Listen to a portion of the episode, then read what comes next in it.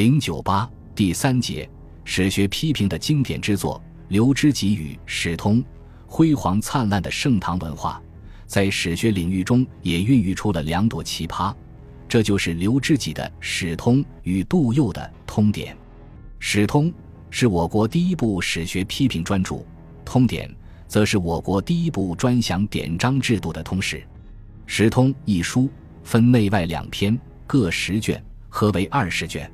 内篇分三十九目，其中体统、批谬、持章三篇有目无文，实存三十六篇；外篇分十一目，其中杂说一目分上、中、下三篇，共十三篇。史通的主旨是对盛唐以前的中国历史学进行了一次系统的批判，书中凸显出的文化精神，在中国学术文化史上是极有价值的。一、史家自觉意识的萌醒。中国史字的渊源很早，据说在甲骨文中就有它的雏形。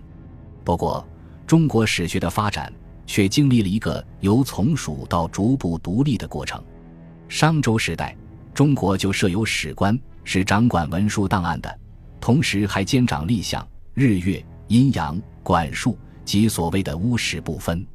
到了两汉时代，经史不分，史学是经学的附属物。在图书分类目录七略中，史书是附在六艺略的《春秋》门下。史学名称的正式出现是在十六国时期，据说是石勒在晋太兴两年称赵王时设立了经学、律学、史学祭酒，史学正式立为官学。魏晋南北朝时期，史学取得突飞猛进的发展。唐初修《隋书》经籍志，正式确立经史子。即四部分类法，史部设有十三个子目，著录史书八百一十七部，一万三千二百六十四卷。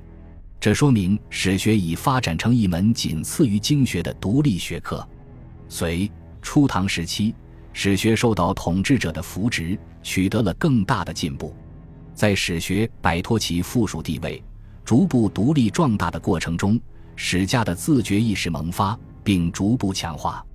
文心雕龙，史传篇论及史之功用、源流利病、史籍得失及传史态度，以开史学批评之先河。不过，他还主要是从文体的角度来讨论史是从属于文的。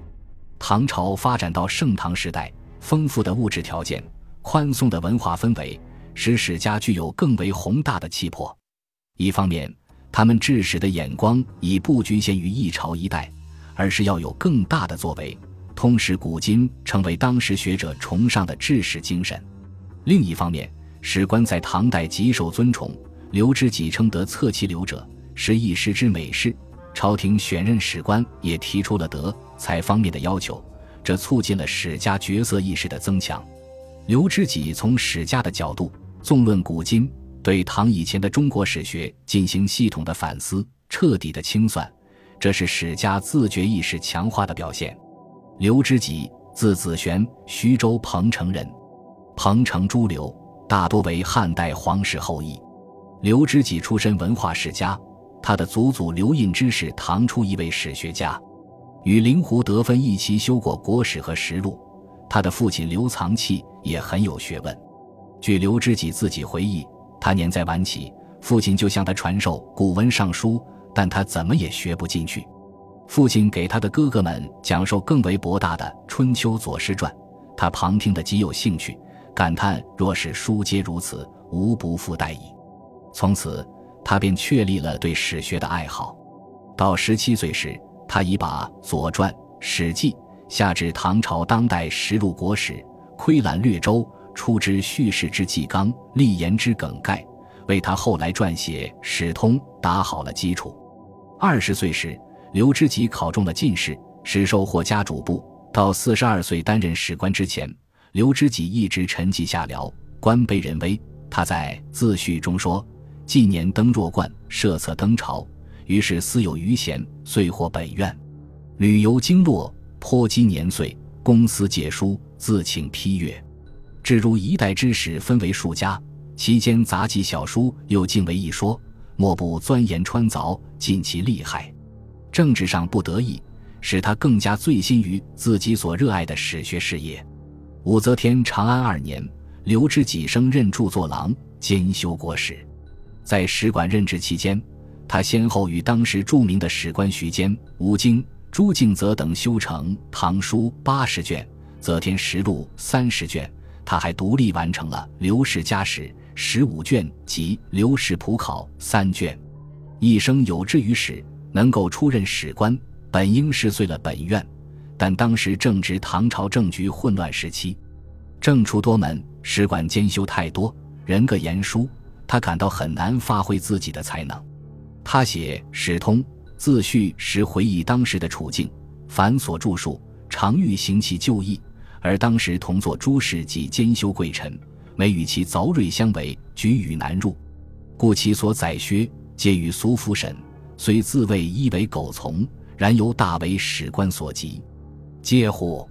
虽任当其职而无道不行，见用于时而美之不遂，欲养孤愤，无以寄怀。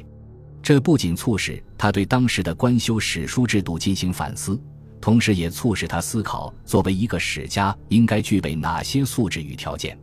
他感到当时载笔之事其意不纯，也就是不懂史学的真意。因而，他感到有必要对过去的史学进行一次系统的批判总结，辨其指归，单其体统，这就是史通写作的动机。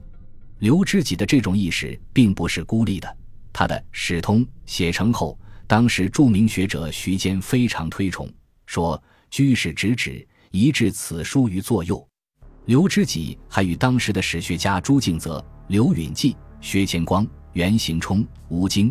裴怀古常以言意见许，道术相知，所有缺氧得尽怀抱。这说明史家自觉意识的萌醒，是当时史学界的普遍现象。所谓史家自觉意识，最主要地是指史家的角色意识，即史家对自身素质与职责的自觉。这里特别要提出的是刘知几的史才论。据《旧唐书·刘子玄传》记载。礼部尚书郑惟中曾经问刘知己为什么自古以来文士多而史才少。刘知己发表自己的见解说：“史家应该具备怎样的素质？前人已经论及。”班固在《汉书·司马迁传》的赞中说到：“刘向、杨雄称赞司马迁有良史之才，夫其善叙事理，辩而不华，质而不理，其文直，其事和，不虚美，不隐恶。”刘知几采纳前辈的思想精髓，对史才及史家素质做了更精确的概括，提炼出史才三场说，并做了形象的比喻说明。他所说的学，是指史家应该具备广博的知识，特别是要掌握丰富的文献材料；他所说的才，主要指史家驾驭文献资料的能力及文字表述能力。他特别重视史，及后人所称的史德。强调史家必须好事正直，善恶必殊，因为史学的基本功用是记功思过，彰善淡恶。丧失了史实，就等于史家放弃了自己的职责。才学史三者皆备，才可称得上是一个史学家。刘知己的史才三长论，被时人以为之言，正说明他代表了盛唐史家对自身素质的更加自觉的理论认识。虽然刘知己本人并未明言。史通与史才三长论的内在联系，但通观史通全篇可以发现，刘知几基本上是以才学史三个理论范畴批评传统史学的，因而也可以说，史通的写作是史家自觉意识进一步萌醒的结果。